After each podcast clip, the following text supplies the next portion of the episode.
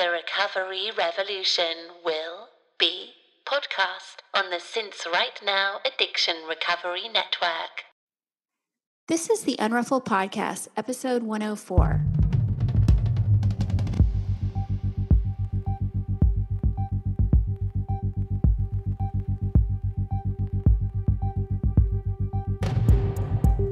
This is a podcast about recovery through creativity. We live an intentional life. We thrive. I am Sondra Primeaux, And I'm Tammi Salas. and we are the Unruffled.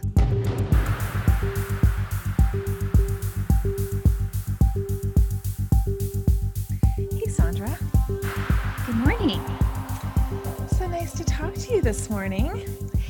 It is nice to talk to you this morning. I Uh, love our weekly check in. I do too. What's been going on? I know. It's nice. And I, I mean, we haven't been like, I think maybe we text a lot too, but just like it is nice that I know that you're part of my routine. Oh, yeah. Yeah. Every week I get to chat with you. So Yeah, yeah. And we didn't record last week. We recorded an intro, but we didn't have we didn't we didn't record a podcast last week. And so Yeah. yeah, it was it there was something of feeling a little missing last week. Right. Even though I it was nice to take the week off from from the podcast, but really was wasn't it yeah. i mean we love the podcast but yeah it's it's work and it's time and it's like our schedules and the two of us and plus you know when we have a third person that we have to factor in there that we're interviewing yeah it's Yeah. uh it's a little bit of work so it was nice for the break but i'm glad to be back i'm really i really enjoyed this morning's conversation so um it was good we usually record our intro on a separate day from when we interview somebody we But- do yeah, we do. And we do often have things in the can as well, but this is Yeah. like we don't. We're just flying by the seat of our pants. we're just really. getting, getting creative with the podcast and making it all work as best you know what is it done is better than good um I Yeah. hope, I, I hope that everybody thinks this is fantastic because i thought the conversation was awesome yeah. but before was. we get to that is there anything fun you've been doing like since i Um, last talked to you i know i just talked to you Is there Saturday, but- anything fun I've been doing since we last spoke? Uh, well, I mentioned it in our conversation with Amanda, but I did go roller skating the other night, and I had so much freaking fun that I can't stop looking at three hundred dollar skate peak skates.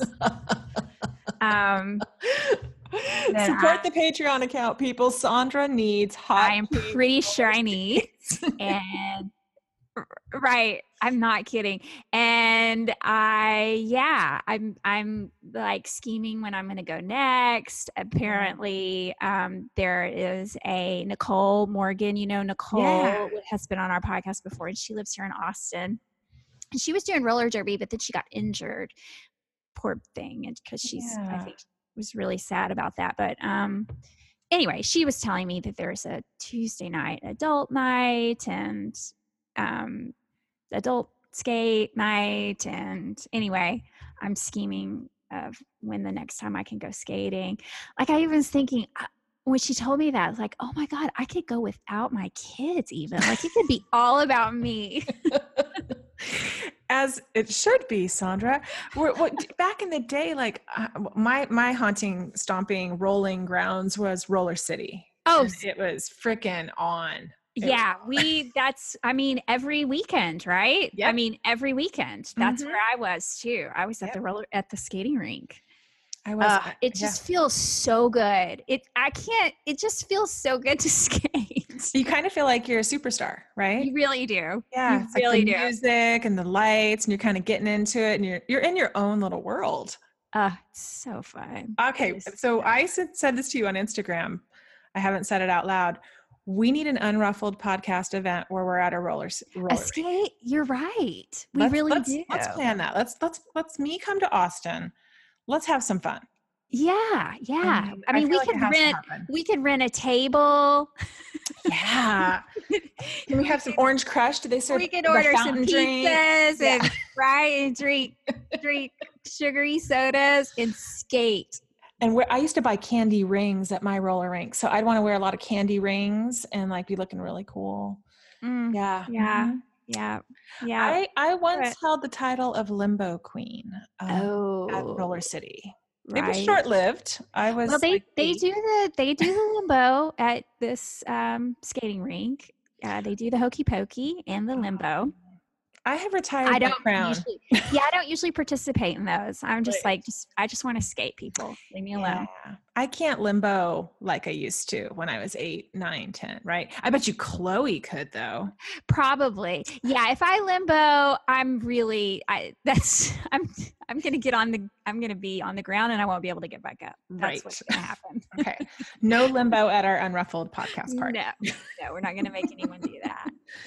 Oh my gosh, Sondra, that would be super fun. Yeah, I'm telling you. Let's uh let's really think on this. Let's Um, let's do do. So much joy would be had. Like it would be so fun. right. What do you think, people? Everybody get out their tall socks. I mean, Right. we're doing this. Leg We warmers, Yep. um, headbands, like whatever kind of you know Olivia Newton John number you want to put on. I don't care. Gonna. Oh, and maybe some wrists things. Like oh yeah, Oh, can see it yeah, uh-huh. happening. hot pink roller skates have got to be yours, Sondra. They just have to be. I yeah, I need the skates. Uh Yeah, style. because yeah, I can't just do the brown rentals. I can't Mm-mm. I yeah, I know. It's like all or nothing. we're all we're all or nothing, right? we totally, totally are. Uh, okay, we can just daydream here forever. Yeah. Um, before we get to the intro, I wanted to just say I am going to do the 100 Day Project. I talked about it last week on the show. Uh-huh. If anybody is interested, you can go to the 100dayproject.org. Um, I picked a project that you inspired me um, very much for this project. Uh, I have a bunch of notebooks Mm-hmm. that I take to my meetings or I take to workshops or I take to events. And I have all these little pearls of wisdom in the notebooks that are just sitting in my studio in a pile that I never go back and reference. And so um, I'm going to start going through those notebooks and putting them on index cards, little little pearls of wisdom, little quotes, little things that I love that I've obviously written down for a reason and i'm going to organize them a little bit like you did can you can you remind me what your categories or how you did that Um I I can't uh yes. So kind of um? Yeah, so I went back. So I had, I've uh, I've said this from the beginning, but journaling, like right in the beginning of my my recovery, just totally saved my ass. I couldn't I couldn't absorb information fast enough. I couldn't write it down fast enough, and uh, about two after about two years of of that, peop keeping a pretty consistent journal and these were my thoughts. There were things I was hearing on podcasts, things I was hearing in meetings, things I was reading. I would just write it down. And uh, I went back through my journals and I card, I, I cataloged everything on little color coded note cards. And I have different, um, each color stood for a different thing and I they're not in front of me. I know one was like recovery epiphanies and one was story and one was um I can't I can't remember the the rest of my categories, but Mhm. make up your own. yeah But I just I just categorized all of my all of you know kind of these little pearls from my journals and I go I use them all the time. I use them as things to you know blog about. I did that for a really long time. Um like prompts or something you know? exactly prompts Yeah. prompts to to- prompts to write about prompts to for conversations um there's i don't i'm not one of those people who quotes a lot of i'm not really good at quoting other people but there are a few quotes that i do use and you know those are all there. And so if i can't remember who said that i you know it's written down easily. I can go back and and refer you know because i am brilliant but I, you Right. know exactly I do yeah. quote a few, few people i would like to give them credit so well when i'm listening to podcasts and i'm writing these things down or pausing in the car i'll leave myself a voice memo and then of the of the quote that i love and i'm not a huge quote person either however um yeah, when I'm listening to a podcast and want to reference back to it or go uh, listen to it again. Anyhow, I'm going to just do this. So I think I have to think of my hashtag. Um, uh, so I will do that and I will share in the Unruffled Podcast secret Facebook page. So um, started a conversation in there. I will probably do that again this weekend and just see if anybody else is participating. If you are, we do have a hashtag, um, the Unruffled 100. Is it? No, it's Unruffled 100. Yeah, not that- the. So it's right. just hashtag unruffled 100. Yeah. And that's people that shared last year with the 100 day project. And like I said, I think there's like 600 posts there. And that way we can see who, who's sharing things and doing the project within our community. And it just fosters, I think, community and creativity and getting to know other people that are in our in our um, unruffled world. So yeah. So yeah, that's the only thing that I have really to promote. Uh, the Yeah. only thing I have to promote is again, I always have stuff up in my marketplace for sale. So, yep. you know, if you want to help me get those pink skates, go buy go buy a kimono. go buy a kimono oh um, both of our marketplaces are if you if you listen to us on soundcloud there's links to our websites and our marketplaces um, to our patreon account for the show Yep. and i put up a new i should know this since i'm going to be saying it right now i put up something new there um, oh i put up a link for uh, anyone to rate us on itunes Oh, good. if you're listening to us on SoundCloud, you can easily get to those links that are in our bio for the show and our profile for the show. But um, you can rate the podcast on iTunes. And so I put a link there just to make it easy for you guys. Um, same with donating to our Patreon account. There's a link there to make it easy for you guys to do that. That And um, in a couple days, I'm flying out to Orcas Island. So I'm, I'm heading out here. Um, so I'm a little nervous about uh, travel, but I think I'm kind of like a pro now, Sondra. So Oh um, I will report back um, when we record um, and tell you guys how it all went. Yes, return. please do because that's that's going to be quite an adventure to get there, right? Yeah, yeah. And uh, one of our listeners got a scholarship to go. And so um, I'm excited to meet her. And I'll talk about that later. Yeah. So exciting. Yeah. I can't wait to hear all about this. Maybe we could have her. Yeah. Okay. Yes. We'll talk about this later. Yeah, yeah. Uh, well, let's introduce our guest. today. Yeah, yeah. So today on the podcast, we have Amanda Kuda. And Amanda, I'll tell you a little bit about Amanda. She lives here in Austin. We are buddies, and um, she is an alcohol free 30 something living, working, and playing in Austin, Texas. Amanda is a marketer and content creator by day, but her passion is normalizing the alcohol free lifestyle and teaching ambitious women how choosing sobriety can be a magic bullet to living a more authentic, fulfilling, and joyful life. It was a pleasure to meet her through you on the podcast. I've been following her on Instagram. I was kind of totally checking out her website. Um, our listeners, you guys can find her at um, on Instagram as uh, at authentically Amanda, and her website is the same, authenticallyamanda.com. And she's got some new things that she's promoting and um, going to be participating in, and she shares that at the end of the show.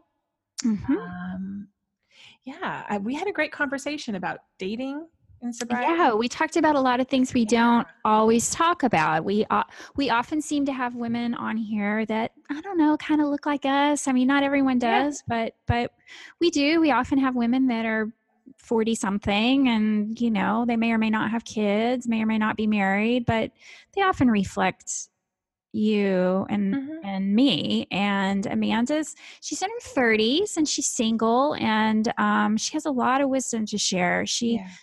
didn't have a rock bottom and and quit drinking anyway and i think that's a really important conversation Yeah. um, i love it yeah it was great it was great to get to know her and to and her path and and definitely tapping into the conversation on dry january um, we, we touch it all. And so her website is a wealth of information and has a lot of blog posts that dive uh, into this a little bit deeper. So if you like what you're hearing today on the pod i would highly recommend checking out her website. Yep. All right. Well enjoy you guys. Bye. Good morning amanda. Good morning. hey amanda. Well, hello, ladies. It's so good to be here talking with you this morning. We are so excited to have you this morning so I know where you are talking to us from, and so does Tammi. But for our listeners, where on earth are you talking to us from, Amanda? Well, I am coming to you from beautiful Austin, Texas, just like you, Sondra, but we're in different places in the city right now, but it's sunny and gorgeous outside. It is beautiful this week. You guys, not to rub it in, but this is like epic this is epic weather for Austin, Texas right Mm-hmm. now. What is Perfect. epic weather? Since we do the weather report, what is epic weather? Okay. right Well, here's what it looks like. It's about 50s overnight and early in the morning in the 50s. Mhm. Um, the sun comes out and it gets up to almost 80. And it's just gorgeous. So you can like take a run outside in the morning and not sweat your balls off. And the your lady balls, of course. And then you can uh even jump, you know, in the springs later on in the day if you know if 68 degree uh water doesn't scare you. Well, it does scare me, and uh, running scares me too. So I'm very. Afraid, I'm right there with you. I'm afraid of your city right now. well, you know, we are an outdoor city. I I mean, know. for the most part, we are. Even in the dead of summer, when it's uh, you know 100 plus degrees outside, you will see hundreds of people uh, running around our lake downtown. Um, it's we call it a lake, but it's really a river. But whatever. Um, yeah. I'm sorry. I, I- was just thinking, how long have you lived there, Amanda? I lived here just over three years. I moved here in fall of 2015. So, what prompted that move?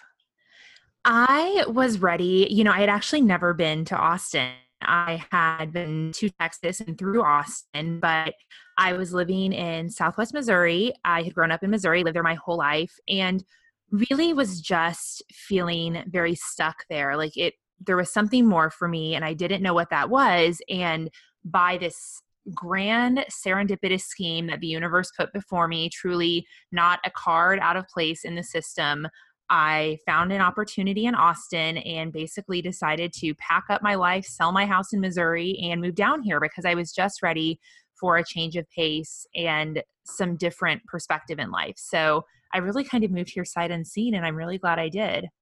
That is very brave because you had no friends here either. I knew a couple of people, but in terms of a network, absolutely not. No. Wow.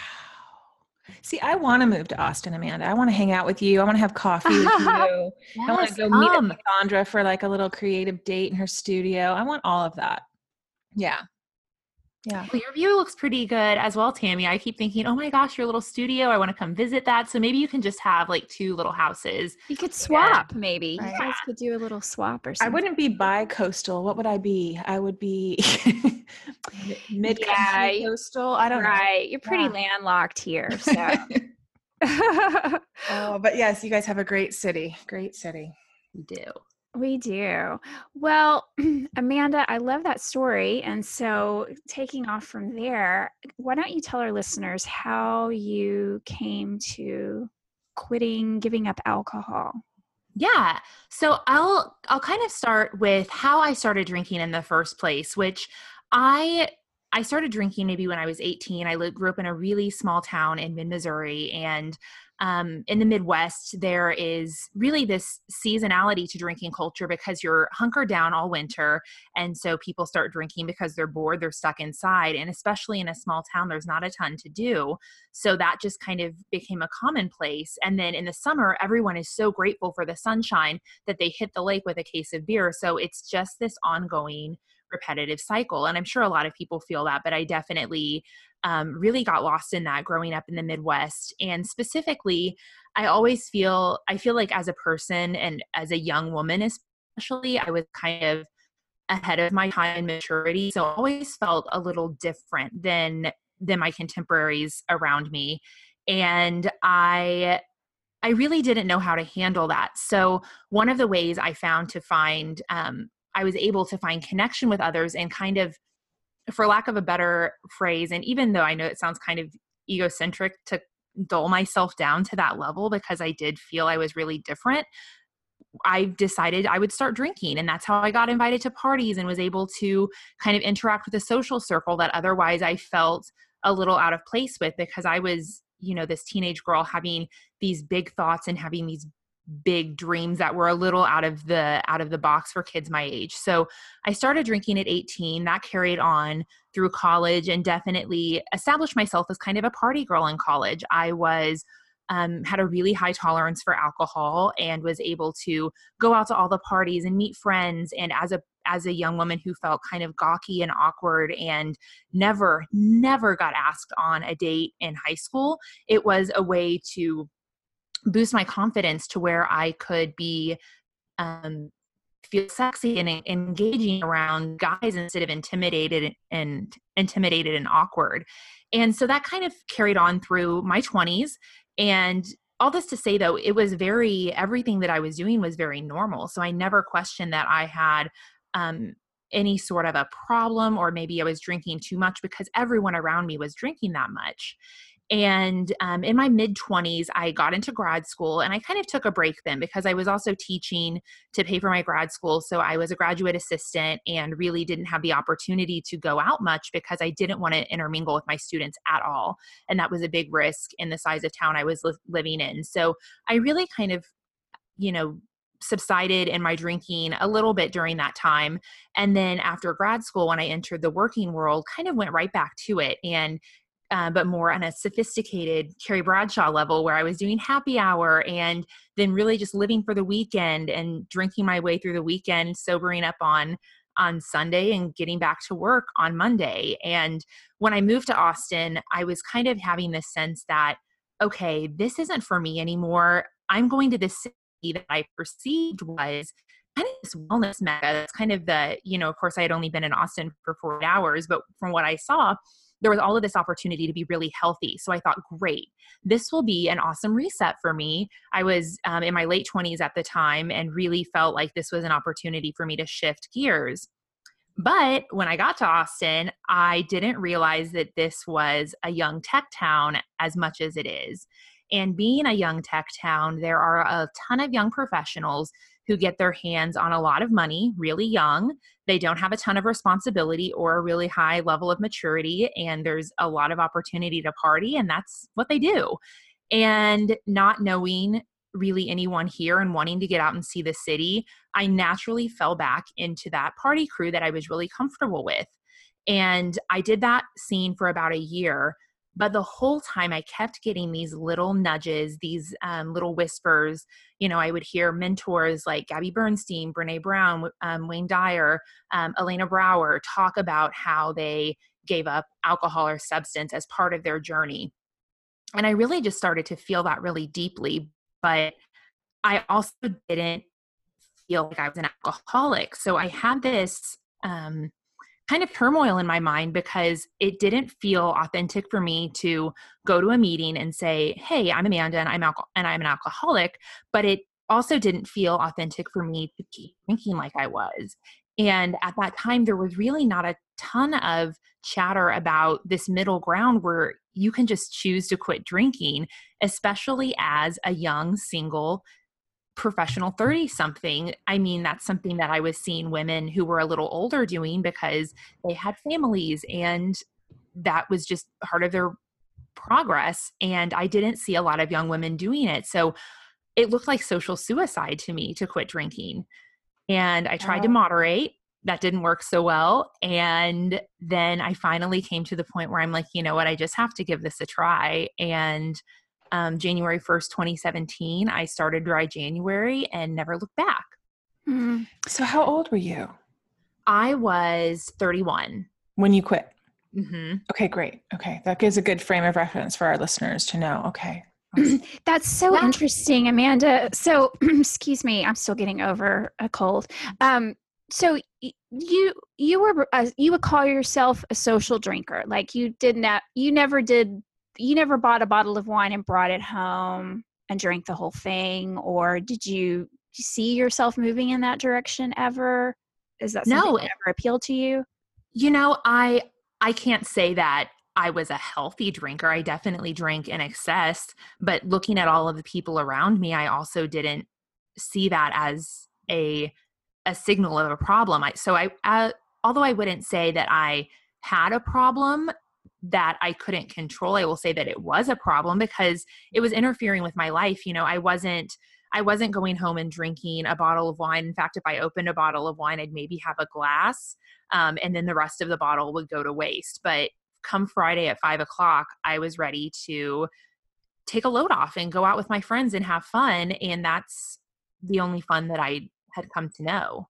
Right, right. Well, what I find so interesting about your story is that you uh, you knew yourself right away. You knew yourself enough right away. It sounds like when you were very young, even that you wanted some kind of deeper meaning or some kind of deeper connection um, from life and from your community than just what was on the surface, what was being offered to you.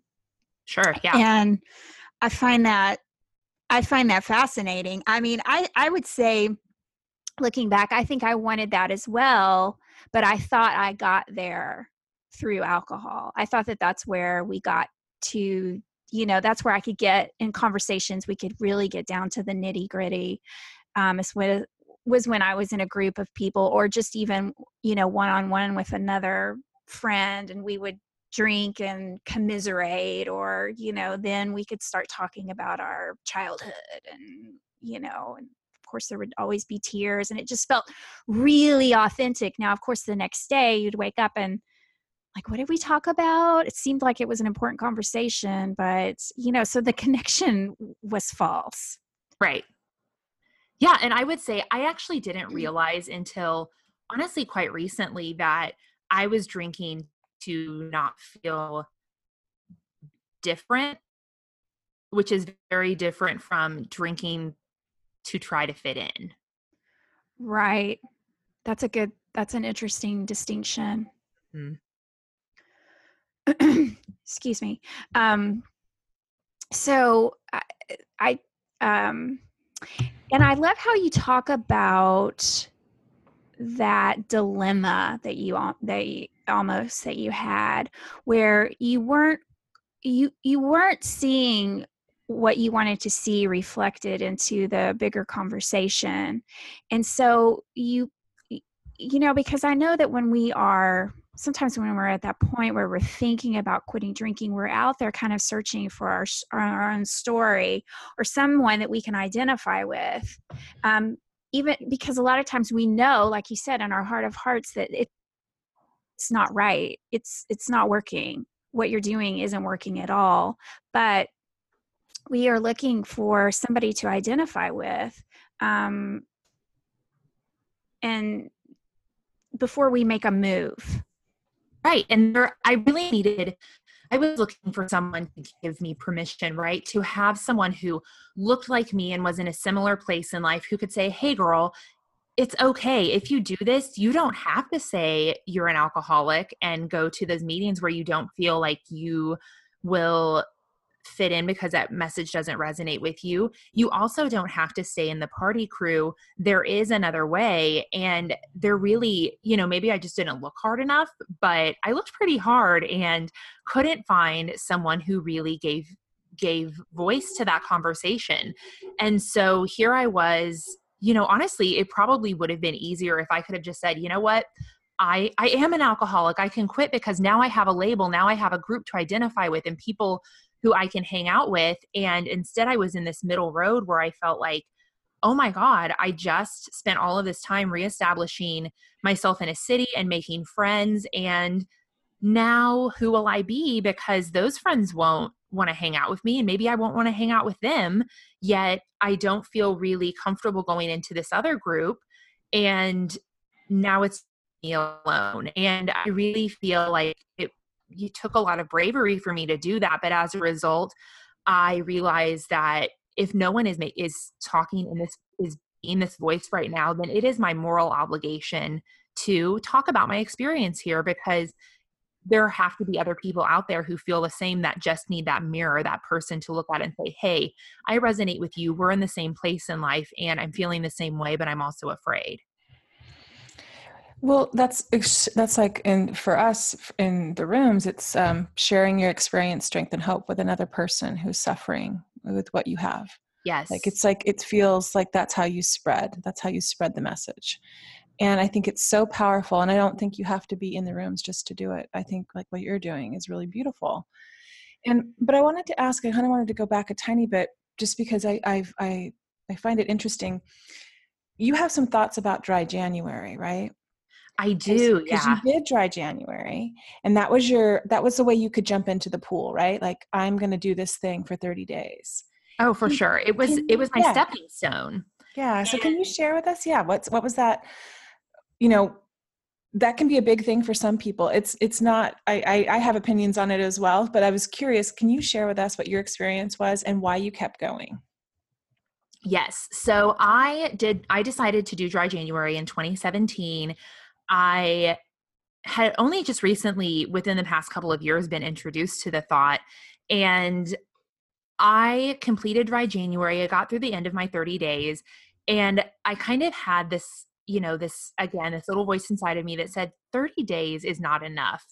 However, at the beginning of dry January, I had this perception that, oh man, if I can just reset myself, then I'll be on this track where I can moderate and it'll be easy breezy, no big deal. I'll just be a casual wine drinker and everything will be cool that couldn't be further from a lie. So and and perhaps it works for some people but that's not my personality type and i think that it fools a lot of people into thinking that. So i'll get back to that kind of thought frame in a second but i got to the end of my 30 days and i said you know i don't feel that this is representative of what it's supposed to be like and what it would really be like to have alcohol out of my life. So knowing that 90 days is really what it takes to solidify a habit i said i'm going to go 90 days knowing that within that 90 days, I had my birthday, I had my first trip out of the country, and I was going to an all inclusive resort and to Cuba, like the land of rum. And I was making this commitment to not drink during this time period. And so I got to the end of 90 days, and it had all been now, will I say emotionally, was there a lot of growth to be done? Absolutely. It was not like rainbows and unicorns, but I got to the end of 90 days, and the not drinking part, the elimination factor of alcohol from my diet, was so easy that I decided I don't really need to do this anymore. I honestly feel so great emotionally and physically. I'm just going to kind of ride the rest of the year out and see how I feel then.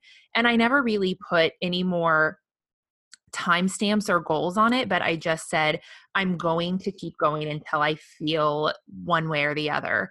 And um, kind of interestingly, during that time, I just kept getting all of these signals from the universe that this should be my path. I should kind of stay on this this way of thinking and acting because I had really big work that I needed to do and I knew that I couldn't do it with alcohol in my life. It started to become really clear to me that it was a major block to everything that I wanted to do.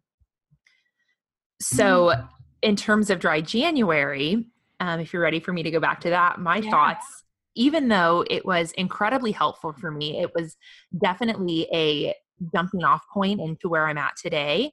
And it was a great way to go along with a societal norm and have a conversation starter for why I wasn't drinking. It really provided a great buffering system for me. And I think that it can do that for so many people. It's a really powerful mechanism in that way. But on the bigger scale, I think that dry January is really dangerous for us because it is a one of the millions of bogus cleanses we are fed that tell us as a society, hey, if you can cleanse your body of this thing for 30 days, however long, you'll feel better and you'll have some sort of magical result. And truly, number one, you're not going to feel the real effects of what it's like to have alcohol out of your system in just 30 days because that stuff is stuck in your body. It is toxic, it is in all of your organs. You are getting rid of that in three days, especially if you're a fairly moderate drinker. And I assume anyone who's doing a dry cleanse of any kind is probably pretty moderate. You're not just a casual champagne at a you know a wedding type person Right. Nobody that even if even entertains a dry January, uh, they're not the people that are having a glass of wine, you know, once a month. right you definitely have a pretty substantial habit if you're trying to cut something out of your diet and i think that the most dangerous part of it is though is mentally we tell ourselves if i can give this up for 30 days then i don't have a problem and then everything's okay everything's golden it it pulls people away from acknowledging that perhaps this is not serving me perhaps there is another way because the ability to get rid of something for a short term, painless amount of time, you can do anything for 30 days. Um, and just your ability to do that reinforces hey, what I'm doing is absolutely normal, permission to go back to my old ways because I'm not an alcoholic. I quit for 30 days. I can dive right back in there. I think it's actually really harmful. Yeah, I know a lot of people actually who approach dry January in just that fashion. Yes. and yeah, you are so right. Like there, there almost should be a disclaimer at the end that says if you are a person that feels like you need to do a dry, dry January, perhaps you should look at the other 11 months of the year as well. Um, Absolutely. You know, like really examine your intentions. Totally. Yeah, I've never done a dry January, but I I resist the notion that eh, it, that it's that easy, you know. And I think that I just I would not. I never. It didn't occur to me to ever do a dry January. I know that stuff was probably going on, um, but I, I was in such pain in that January. I quit drinking on February third, so that January was a lot of things, and I was thinking about quitting drinking, and but I was not thinking about just doing it for 30 days. Sure. It didn't, it didn't enter th- that for me. But um, I think, again, like many things, um, obviously for you, it, it did work because you gave it more thought and you kind of could see down the line and it prompted you to start living in a different way. Um, but I know that, that that's kind of probably not the norm. No, definitely not. And I, I hope someday it is. Um, yeah. But right now, it's it's definitely used for a a pat on the back. Yeah. Yeah. See, it's not that bad. And I don't know, that's a big story. I mean, I know everybody has their own story. So, um, you know, people can who do that and think that's great. That's, you know, I think that's very much part of being sober curious. Mm-hmm. Um, so I think it probably does have um, some importance for somebody that's kind of just investigating things and thinking like, ah, you know, it's good that they're at least thinking about it but yeah to think that you're done after 30 days and you can get back to drinking a neurotoxin um, you know yay no it's not the yeah. prize at the end we know, well, we know that right and i never did a dry january either but you know of course i've had two kids and i didn't i didn't drink while i was pregnant both times i didn't really even have an urge to drink in fact i was part of being pregnant for me was a relief that I got to take a break from drinking and then no one would question me. But I, yeah. I uh, but I did use those times too as sort of to sort of validate my drinking when I started again. Like mm-hmm. obviously mm-hmm. I don't have a problem. I quit drinking for, you know, 11 months or however long it was, 10 months. Mm-hmm. Um so yeah, I did the same thing. I just never did a dry January either. Um you know, I in fact In fact, I remember friends that did do dry Januaries. Um, I mean, they haven't been around forever. At least I, they hadn't been on my radar. But, um, but the couple of years before I got sober, I remember friends doing dry Januaries and me thinking, whatever, I'll meet you on the other side. Hi, margarita. um, you yeah, know, you got to be ready for that. Yeah, it sounds like, it, but it's Amanda. It sounds like it, you were, and that you were intentional, and that you wanted um, more. I mean, because when I was your age, I was, I was, I owned a wine bar and was like, it's on, like, let's go. That's how I thought social, uh, being social and being connected and creating community is what I would always say. Oh, I'm creating community. Yeah. I, I, to some degree, that's, yeah, we did some pancake fundraisers and things like that and donated money from an art show to the community. But really, it was all centered around uh, drinking. And so, right. yeah, I think, I think what, um, what I wanted to ask too, which I know we're probably going to get to, maybe Sondra has another question about this, but this is the time you're in Austin, new city, um, two years sober now, right? Just yes. over two years. Um, how does that work when you're single and wanting to date? You know, what does yeah, that like, like? Yeah, like how how did you start navigating your social circles again? You know, once you had decided that you were done with drinking? How did how did you do that? What did it look like? Yeah you know it's been a journey and it's definitely shifted along the way. In terms of just social relationships i really tried to not pull away 100% from the friendships that i had already formed.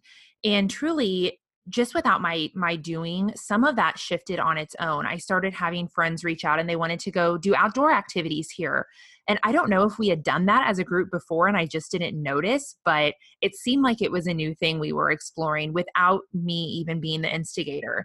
And then some of my friends would start joining me at the gym in the morning and even though we weren't talking during that time, having that physical closeness and presence really kind of gave me the satisfaction of a community with with not only the other people there but with my with my friend group that i had already established. And while now there you know there's definitely some social differences i feel lucky in that i was able to keep those friends and they've actually been really really accommodating any party or gathering or thing that we go to, they always make sure that there is, you know, we love Topo Chico sparkling water here in Austin. So they always make sure that there's something there for me to have to feel comfortable, which I think is really sweet because that's really them going above and beyond. But also with that, I have had to I've experienced a shift where I do want to be around people who are like minded and like living. And so, you know, I'm really grateful. I know that there's kind of, I think it's kind of a thing to stalk saw Cassandra um, and with her. And she's a really great connector. And that's how I've um, met a lot of other like minded women here in Austin, which is awesome. She's but, very stalkable. Just mean, FYI, people. Get out there and stalk Sondra. It's a good feeling. so you're finding you're but, you know, you're I, branching out more. You're you're feeling more comfortable. You stalk Sondra. yes, I'm branching out. I'm willing. Others yeah i'm willing to step outside of of my my current circle and and you know i realized at first i was really adverse to um trying to you know integrating myself into the recovery community because i was still feeling a little anxious and other than and kind of imposter syndrome is what i was feeling so i i'm like well i want to be your friend but i'm not exactly like you and i don't you know there was just some navigating to do but finally i'm just like well screw it. I just need friends and if there's differences, we'll sort through them and we'll figure it out. But at least I know that these people want to have fun without alcohol, and that's what I'm down to do. So, um, making friends has been a really uplifting and enlightening experience. I've really um, appreciated the opportunity to do that. But but dating, sorry, my dog wanted to chime in there a little bit. thoughts too. Um, dating has been a real journey. And that's something I've started to talk about quite a bit more because the more women I talk to, the more that I find that the fact that they're single and they want to date and they feel that dating is commonly well they know that dating is commonly associated with meeting for drinks and you needing that little bit of liquid courage to give you a boost to meet up with a stranger um, that has been a really new territory to, territory to navigate and I am definitely doing a lot of talking about that right now because I've um, done a lot of experiments and really found what works for me and am excited to share that with others. Well, why don't you talk about that? What have you done? I, I, mean, I read your latest blog post, which was called Why Every Single Woman Should Date Herself. And that was really great. That was so good. Why don't you talk a little bit about that and tell our listeners kind of what you did? Because you sort of pulled back, right? Oh, certainly. It, and it was necessary. You know, I had this like myth in my head that, oh, I'm free of alcohol. Now I can just get back at life. But there really needed to be this healing period of getting to know myself and who I was without alcohol and being able, really being able to answer the question, tell me about yourself. Because before, tell me about yourself was either tell me about your work or what you like to do. And I didn't know what I liked to do because I had spent all my free time drinking or recovering from drinking.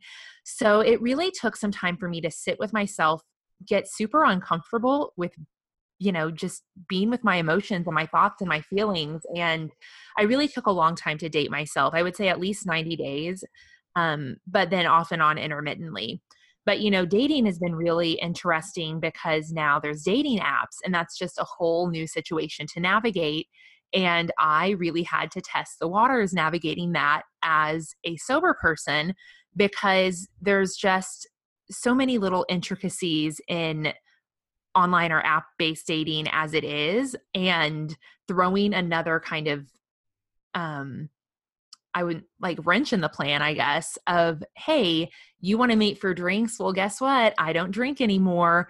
And what, you're real upfront about that. I I had to be because at first I wasn't, and I'll tell the story of my first um my first sober date because I think it was just a a, a it was a teacher for me.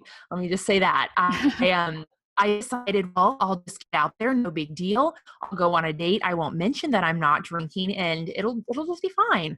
So I show up to the date, and um, the guy says, "Hey, just get whatever you want." So I order a sparkling water, and we sit down, and he looks at the sparkling water, and he looks at me, and he says, "Oh, you don't drink?"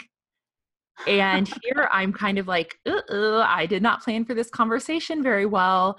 And then he proceeded to say, What are you, like super religious or something?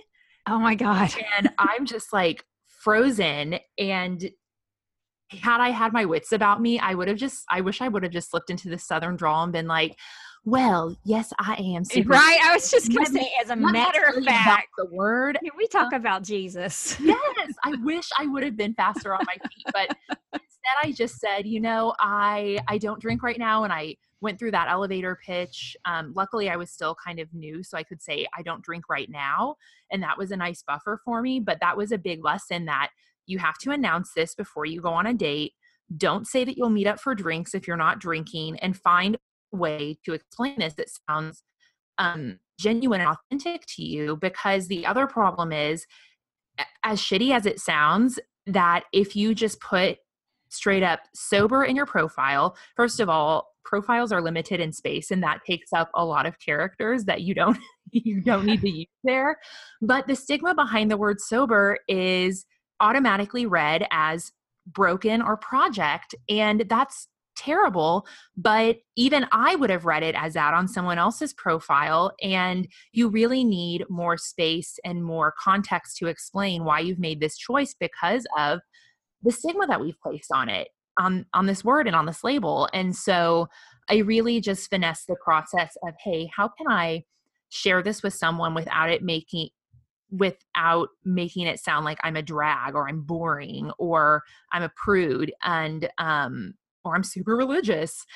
And I I really worked through that a lot and feel like I've come up with some of the best ways to do that and can say that as a sober woman dating that I'm probably I think that most of the guys I've been on dates with even though it didn't work out for whatever reason or that we weren't a match that they would say that those sober dates were some of the best dates that they had and I really just feel good about that. I feel like I am a confident from a girl who did not go on a single date in high school and really is just just started to learn how to date in her 30s i feel like i'm kind of nailing it so it it's just a really good feeling to have gone through all of that and navigated those situations and now know what i'm doing and feel confident of myself as a person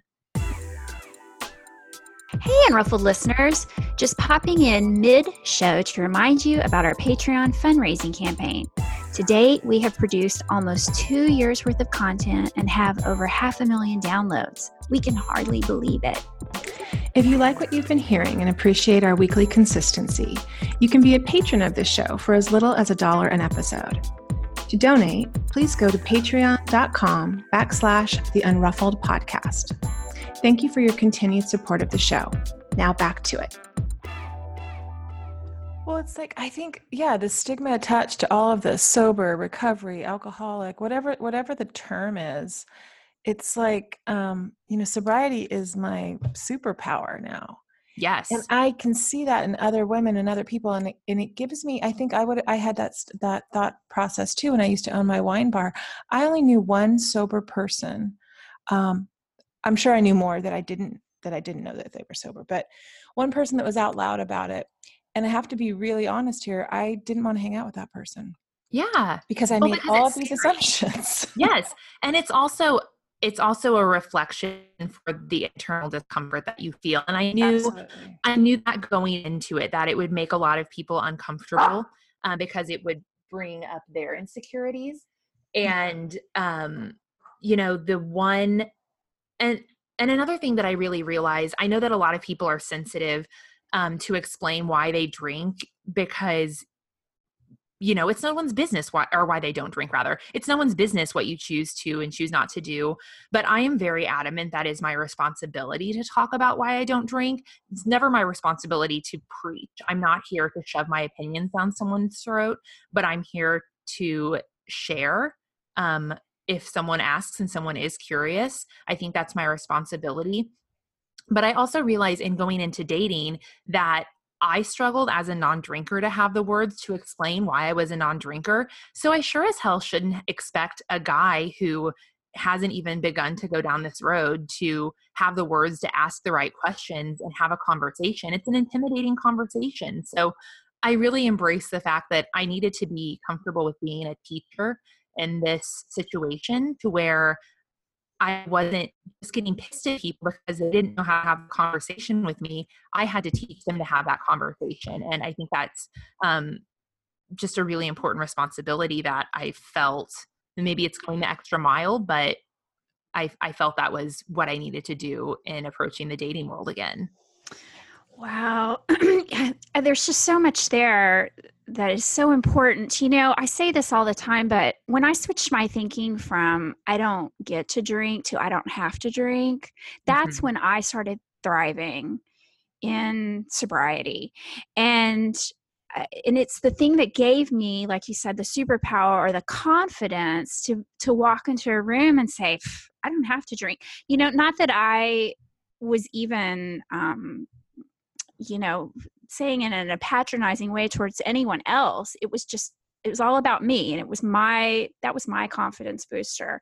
And that was the thing that that made me you're right not feel broken. And i, I think that it, it's it, but it's a new way i it's almost like a new way of thinking about sobriety i think. Totally. Um, yeah because i see uh, and i'm not trying to pass any sort of judgment whatsoever but um you know i think that there was a reason why i would look at people that that i knew that were sober um uh and i didn't want to have anything to do with them it's be- back then you know before i got sober and it was because they didn't really have anything i wanted mm-hmm. you know but but um now i i see a lot of women that think kind of the way that we do. They're confident, they're thriving in sobriety. And I think that um, I know that we have a lot that other that other women want. Absolutely. Yes. And I think it's just paradigm shift. Yes, it's it's a total paradigm shift. Well, when you were saying earlier, Amanda, that like you looked at women like Gabby Bernstein, um, so she she's um um, she I think she's identified she does the 12 steps. Yes. Did that ever did that ever clue in like there's someone that has maybe what I want and what is what has she done? Oh, definitely. You know, I um I study I studied under Gabby and done workshops with her several times and right before I started I decided to get um get sober I had done this workshop with her where um I I was in a room full of women who had had all of this trauma and I started to kind of freak out because I didn't feel the same trauma that they had. I mean, they had gone through very, very terrible things. And I, but again, it made me feel other than because mm. I thought, oh shit, number one, either I haven't experienced trauma, what's wrong with me? Or number two, I've experienced trauma and I don't remember it. When will I remember it? And I, I, you know, was just maybe in denial i don't know at that point that i could step into my own and and um really though women like gabby have been such an inspiration for me but i will tell you the moment that i remember a 100% that i wasn't going to drink anymore um, because it's not even related to alcohol really. I was listening to um, home podcast with holly and laura when it was still on and they were interviewing um, elena brower and um, she has this great um, journal and podcast now called practice you if you're not familiar with her and she had stopped drinking but then she was like really heavily smoking pot which was never a thing for me and i was in my shower and she repeated a line that gabby bernstein said to her and it was something to the effect of you know elena i see you doing really big things in this world um, but i can't see you doing it if you're smoking if you're still smoking pot And I just remember having this like punch in my stomach and kind of dropping to my knees in the shower and feeling like those words so truly like Gabby speaking to me through Elena, through this podcast, you know, mm-hmm. whatever, that I am supposed to do big things in this world and I can't do it if I ever go back to the way that I was. It's just those creative pathways won't be there. Those um, that inspiration, that voice that you have that you're supposed to share with others will not be accessible if you dull it down any longer. And so I said to myself in that moment, like, this is it. I don't think I'm, I don't think I'm turning back. And it was mm-hmm. just like this really defining, cool moment for me. Um, well, that, yeah. That, that's like, um, I mean, that, so you had this moment and it's like, you were honest with yourself, open minded, willing, like, I'm going to change. Yes. And I think um, lately I've been thinking about those those words being honest, open minded, and willing, and having willingness. Like you can have all those things, but like the kryptonite is is like you have to be ready. Mm-hmm. So it sounds like in your shower moment, right? Like yes. you could you could that was it. We can think these things, which I think is great, and to have all these um, sober people kind of going before us now and who are coming in and recovering out loud so that it doesn't seem so shameful. It's like, however you get here, whatever modality, whatever place you are on the spectrum, like step into your greatness. Mm-hmm. And I feel like that's like, I can't ever, I don't want to ever go back. I was right. so dull. and I think a key component to that too is is is understanding that you are worthy of that greatness. Yeah. Absolutely. And that I think where I was trying to wrap around to when I was telling you about this retreat with um, that I went to with Gabby and you I heard about all of these women's trauma, but really those where were also their rock bottoms, the shittiest, most awful times of their life. And I kind of had this you know, I haven't hit a rock bottom. Like I've had lots of little, like with a little t, but I've never had this rock bottom. So is there a reason to change? And, you know, the biggest message is you don't have to hit rock bottom. That's not some sort of rite of passage for you to make a change in your life. I'm so grateful that I made the decision, even though it's been awkward, even though it's been, there have been times where I felt out of place or before my time. I'm so glad I made that decision in my 30s because there's so much more life for me to live at this capacity that I'm at now. It's so joyful and so creative and so inspiring and full of possibility that I didn't have to wait until I had a midlife crisis or a trauma with a big T or, you know, yep. a breakdown to experience what I'm experiencing now. And I'm just so grateful for that. Yeah, it's the best message, really. It's a message that I wish I would have heard. Yeah. You know, I, I don't know if I I'm sure it was told to me. I just didn't hear it. But it's it's really the best message is you can run a cost analysis any old time in your life, mm-hmm. you know, yeah. and say, what is this costing me? Even if it's just on the weekends and you know it's it's a little bit of a hangover, still, what is this costing me? You can run that cost analysis anytime. Yeah. Yeah. What your big idea is you can't get them out there in the world if you're recovering and well, I think thinking, right? Like my I was in art class yesterday and my professor was like, You overthink every move when I was drawing. and I was like, uh, Girl, you don't have no idea. so, overthinking it, like overthinking has been a thing, right? So, if we keep having to overthink and think we need a bottom and think that we need to have, you know, we don't have these traumas or whatever it is, this voice that's inside of us is busy. And Amanda, I I liked when you were talking a little bit like thinking about moderating earlier, and moderation was this game that kept my brain really busy. Mm-hmm. And even thinking about, did I have a bottom? Like the year before I quit drinking, my head was on fire, right? Thinking, thinking, overthinking. And when I finally made the decision, there was still a lot of thinking going on for sure. I'm not, there's no doubt about that. But something was removed, not just the alcohol. It was like this feeling of was like, I'm on this path now and that felt good to at least um, commit to it. Right. Because yeah. when you take it off the table as an option, it's not even an option, it's off the table. You're not wrestling with that anymore. Mm-hmm. Well, you know, your your mind can only think so many thoughts in a day, and that's why really successful entrepreneurs wear the same outfit every day because you eliminate that, you know, asinine thought that you don't have to deal with anymore. And deciding not to moderate and deciding just to say no is another one of those stupid, silly decisions that we don't even have to worry about anymore. I don't have to think that thought because the answer is no. Right. I was chatting with a sober friend um, last week, and we were talking about the work of Holly Whitaker at Hip Sobriety, Mm-hmm. and she we were talking about um, you know day ones and starting over, and there's a- you know there's people have different opinions about whether you you start at day one or that you keep all the days that you've been sober and they're accumulating. So we were kind of going back and forth about that.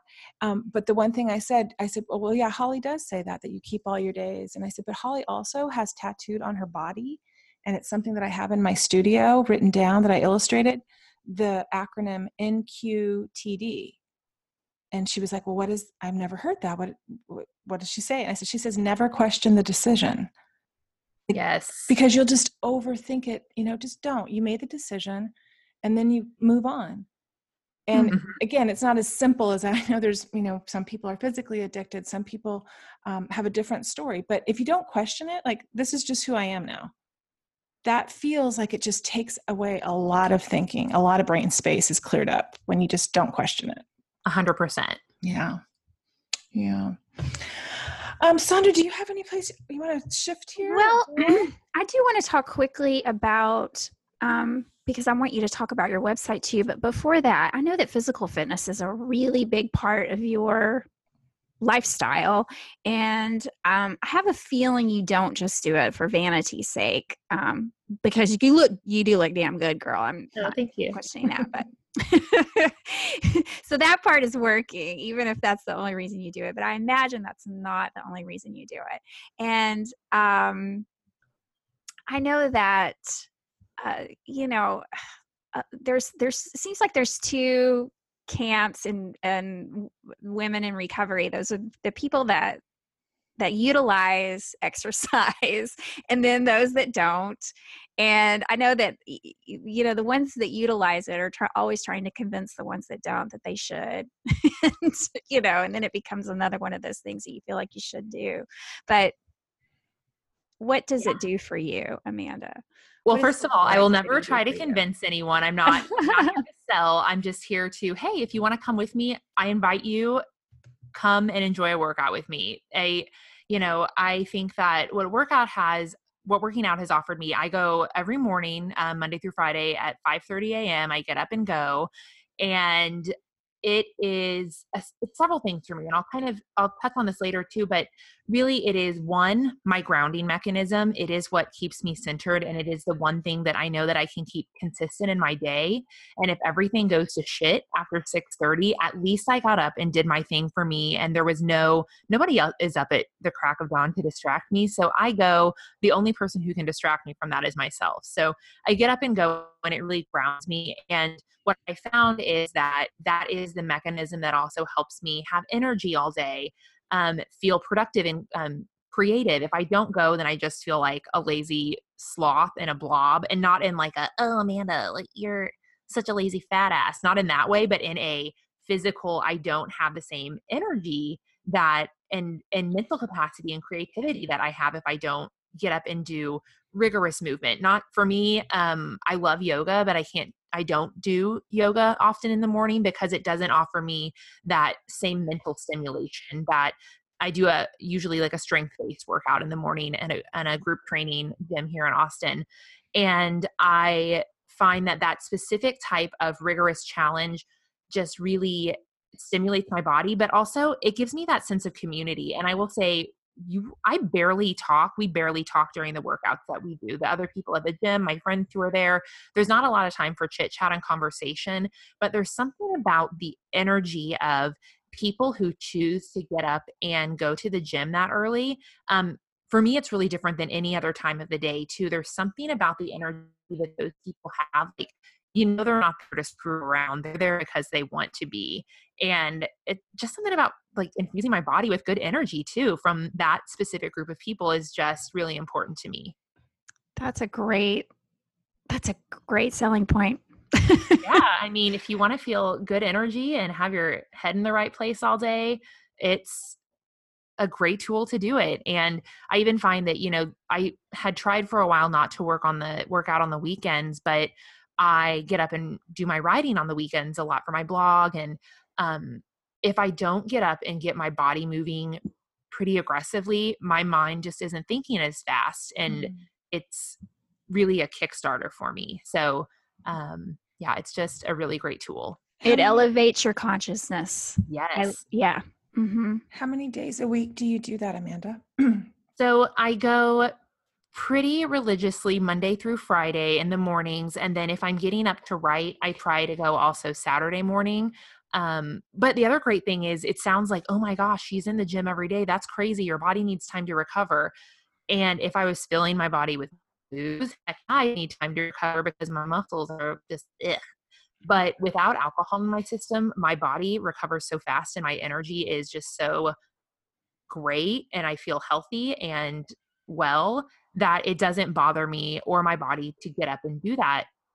I could do it seven days a week and it would probably be fine because everything else about my body is so healthy without alcohol in there. Yeah. Right.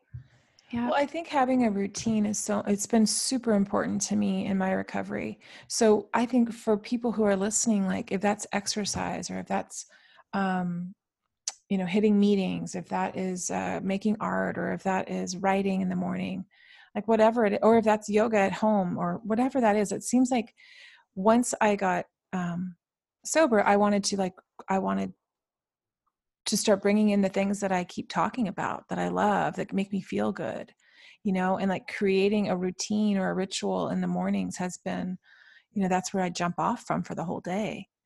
Like you said, yes. it kind of feeds you, right? Yep, absolutely. Yeah. yeah. Well, I have not been exercising in sobriety. I will tell you that, Amanda. and, uh, I think everyone has what works for them. Yeah. Yeah. But, yeah, I I I do. I'm with you, Amanda. I'm not as um, probably disciplined as you are every you know morning at five o'clock. Although that sounds very very. Uh, it's I like the way it sounds.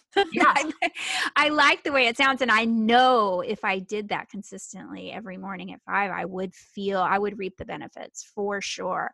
But, um, but I, you know, I, I definitely move my body every day. And, and a lot of times I like to be outside. That's my, yes. that's what fills me up. I, there's something about just being, um, it like just outside yeah. Well, the sunshine, the city is so great here. There's, yes, I could just yes. sit outside all day. I totally yes. would. I like to be in the sunshine. I like, um, I like to hike amongst the trees, whatever, uh, you know, uh, I, I just, I, I yearn to be outside. And so that's where I usually get my exercise. And so it's like, however you do it, but, but you're right. There is something about, it does lift your consciousness. It does, uh, it does give you more energy and it and it and it seems like because you're expending energy um it doesn't that doesn't seem like it would be the case but it does. It does. It kind of makes your day a little more expansive. Yes. i'm like, I'm like staring out the window going that sounds really good. I like it. I like what you girls are saying. And i'm just going to think on that. I, I think for me and part of my recovery is just like it's a slow evolution and i keep learning from everyone and so i like hearing what you have to say about this amanda and i do i like the idea of 5.30 in the morning hitting the gym. Um, i live in the country i live about 20 minutes away from a gym. Um, but let's be honest i'm not i'm not going to the funky gym that um, has the broken sauna and the thing in town like i'm not I, keep blaming the, i keep blaming find, the gym you have but, to find a workout and a place a community that jives with you too. I you know it's all about like what is your soulmate situation for movement and mine has shifted every now and then but right now it is strength training and so that's what i'm doing.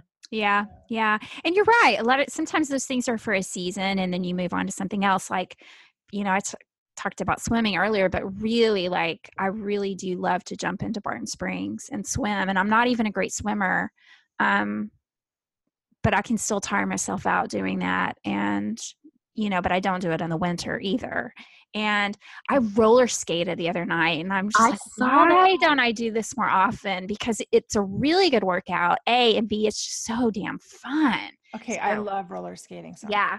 Mm-hmm. Okay, come to that. Austin. We'll go yes, on roller skating. We are going to definitely go roller skating, and and it is a total workout.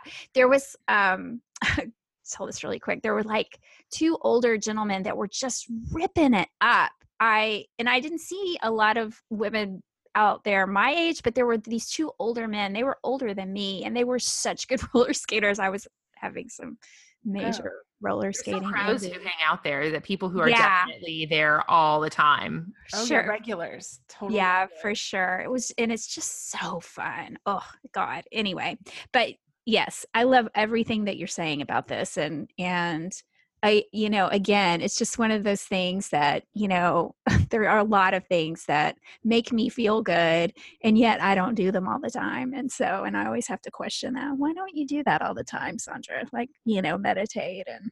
Oh, same here. I love meditation, but do I always good? Yes, we are works in progress. That is what we are. So yes, we are. Yes, we um, are. I have a question because I, I, on your website, um, Amanda, when I was stalking you, um, you said it's important to note. I wanted to talk about you, what you do for a living, and that you're not a recovery coach. Yes. Um, but can you explain to our listeners what kind of coach you are and why you make that distinction that you're not a recovery coach? Yes, because you know I'm I I don't have the tools or the experience personally or professionally to you know I can hold space but not at it, I'm not best served holding space for someone who needs traditional recovery.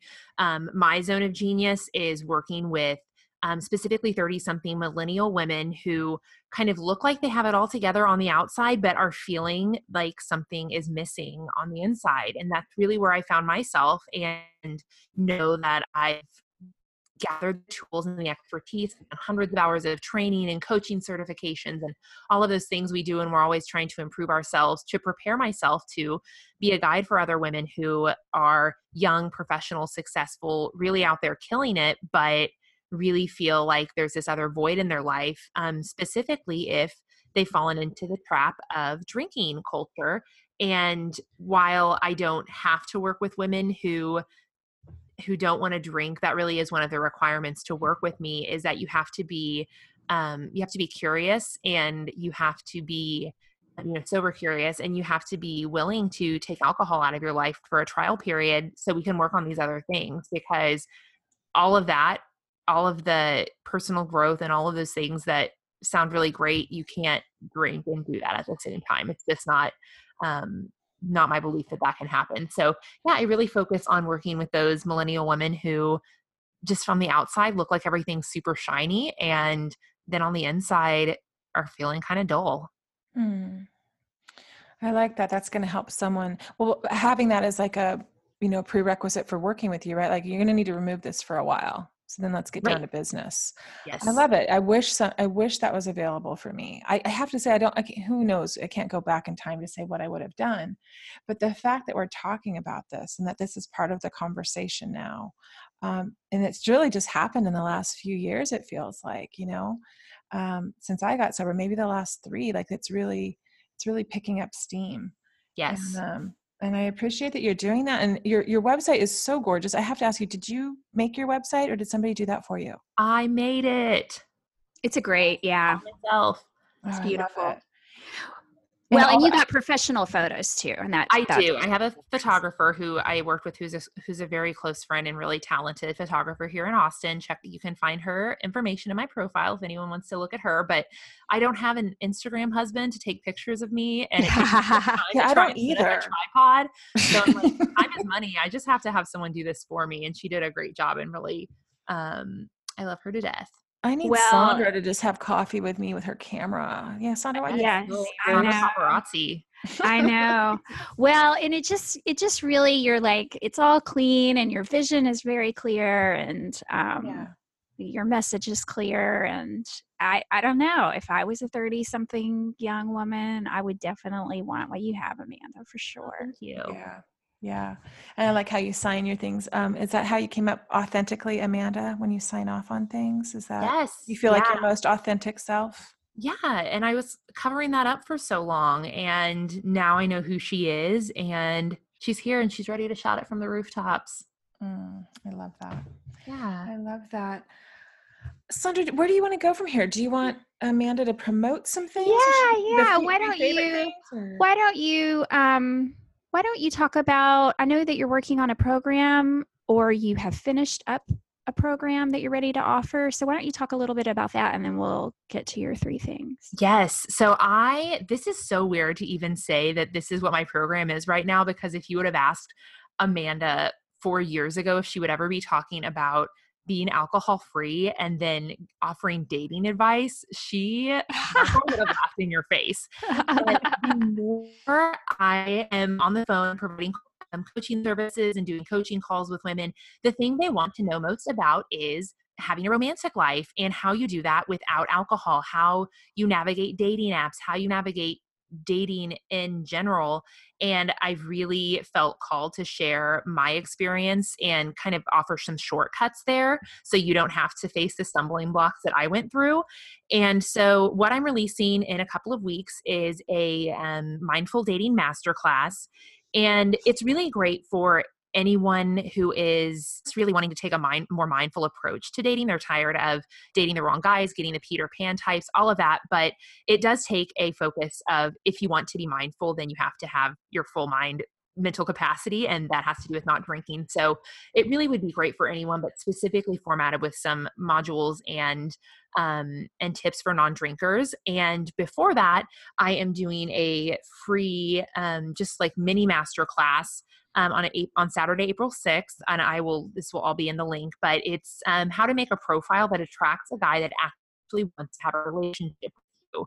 And so I will be giving my pro tips for just building out your dating profile in a mindful way. And you can find all of that at authenticallyamanda.com slash mindful dating. That's very cool. Now, Amanda, do you only, I mean, I know that you probably, you know, don't ever cut somebody off because of their age. And I know that you probably, uh, I mean, I'm assuming you're more comfortable working with women that you would consider millennials or women in their 30s, but we have a lot of women that listen that are single and in their 40s. Do oh, you oh, sure. work with women in their 40s as well or Absolutely. I yeah. target myself towards people um, in my own age range, but you know, as I said, I've always been a woman ahead of my time. I've always been like older mentally for my age. So a ton of my friends and all of the women's groups that I'm in are all women in their 40s and I love I feel a lot of commonality with those women as well and love working with them too. So yeah, you don't have to be in your 30s. I love everyone and feel like the tips that I offer are tangible. Right, right, cuz dating is sort of a universal issue. Oh, yes. Yes. Yeah, and I would have all all the help we can get and yeah, and dating in this day and age, I would have zero idea about all these dating apps and things. Like I would be clueless. So yeah, that's that's probably really helpful for someone who's just probably recently divorced, getting back out there again, newly sober, trying to figure out how to do it. Yeah, that's awesome. Yeah, I've got the shortcuts. And um, is there anything that we've missed here, Amanda, that you want to share that maybe we didn't hit? No, I think, man, we just like really ran the gamut here. So I would just love to connect with anyone though. Um, my Instagram is authentically Amanda and I hang out there most of the time. So would love to connect with any new friendly faces there. Oh, that's great. Yes, well, you have a great, you're, you're very active and very good at posting on Instagram. So yeah. I would highly recommend everyone follow Amanda. Yeah. And your website too. People have got to go check it out. Um, it's gorgeous. It's really beautiful and um, very well organized, which I appreciate. Thank I've you. been looking at my website lately and how to tweak and fix, and it's just a, an area that I do not focus on, and it's not where I'm comfortable. So when I get we on someone's website, area. I'm like, oh, this is so beautiful. Look at how she did this. I love all the colors and the font. So it looks really, really great. Nice work. I know that takes a lot of work. Yeah, it's fun though. I like it. It's part of my creative work is to get to do some of those things. Yeah. Well, this is the part of the show, Amanda, where we um, ask you about your toolbox. Um, your, um, I know you don't use the word sober, right? I usually don't. I usually say alcohol free. I'm pretty. I try to keep with that semantic just because it yeah. makes more sense for me. Well, this part of the show, we we call it the sobriety, you know, the toolbox. So it's uh, the unruffled toolbox. So it's anything that keeps you calm, not agitated, in your creative life, in your work life, in your dating life, in your non-drinking life. Like just three things that are kind of your go-to things. Um, we ask if you will share them with our listeners. Yes. Well, we already know one is movement And for me right now, that looks like strength training most days, but it also is a walk around the lake, or I love dancing. So I take a dance class every now and then. Um, movement is just really important to me. And it also fuels my creative process. So, number one, movement. Number two, though, is I was going to say writing. And while writing is always something that's very important to me, it's been um, something I've loved to do since I was a little kid. I think that the bigger expression of that is just words in general. And that looks like speaking, talking with others, teaching, um, reading or listening to podcasts and audiobooks, just interacting with the spoken and written word is really something that's grounding to me. And I do, like I said, I listen to podcasts in my shower. Like it's a, a really important tool to me. I like that. Mm-hmm. Yeah. And then the third is um, something I talked about in the um, the blog that Sondra mentioned is dating myself, and that doesn't mean you know just taking bubble baths and going to get mani pedis. That means taking a lot of time. You know, I realized I have this huge introvert side that I was silencing by being a social party girl, but I need a lot of time to myself. I need to think, I need to reflect, I need to sit with my emotions and my thoughts and feelings. And I need to take myself out for coffee or breakfast and be comfortable sitting at the counter alone or going on a movie date by myself. And those things were all very foreign to me before, and they can be uncomfortable and vulnerable, but they're such important exercises and really have been what have prepared me to be hold space for others and to get out there and date again and be a stronger partner for whomever I'm interacting with, be it romantic or not. Mm, I, like I love that. Plus, it gives you something to talk about, right? Yes, I don't like. I honestly don't watch TV, so I don't like to sit and talk about. Oh, well, I watched this episode of whatever. I want to have these conversations that are just about what I really really like to do that's about me, not about me absorbing something else. Right, right. What lights you up? Yeah. Yes. um, Amanda, there's one more thing I want you to promote, and I had just noticed it this morning, and it, I just remembered when you talked about words. Um, you're speaking right at the Sans Bar. Yeah. Yeah, I This am. will air before that, so Sure. So if you're in Austin, um, next Friday, I think is the 7th, I am speaking with two other really great Austinites here um, at Sans Bar, which is the sober bar here in Austin. So I would love to see any friendly faces there too. awesome. Great. So that's April 7th, 2019. At what time? I believe at 7 p.m. I just got pinged on this morning. Let me make sure. Yeah, 8 p.m. actually. Um, and it's for five, the fifth, not the seventh. So I'm making all these details up as I go. Okay, the fifth perfect. at 8 p.m. it is fifteen dollars, um, and it's Sans Bar. You can look them up on Instagram as well. Perfect. Oh, good. Are you good? Are you going to go, Sondra? I'm gonna try to go. Yeah, yeah. If I'm in town, I'll definitely go. Lucky. Yes. Oh, well, thank you so much for being on the show, Amanda. It was so nice to get to For know you. me. Please come down to Austin soon. I know, Sondra. We're gonna work that out. Yeah, we do. We really All do. right. All right. Have a great day, Amanda. Thank you, ladies. You as well. Okay. Bye bye. The Unruffled podcast was created and produced by Sondra Primeaux and Tammi Salas. Our show is edited and mixed by Steve Hecht. Original music composed and performed by Caitlin Schumacher. Original artwork created by Tammi with the help of graphic designers Chris Aguirre and Amy Lanier. Thanks for listening.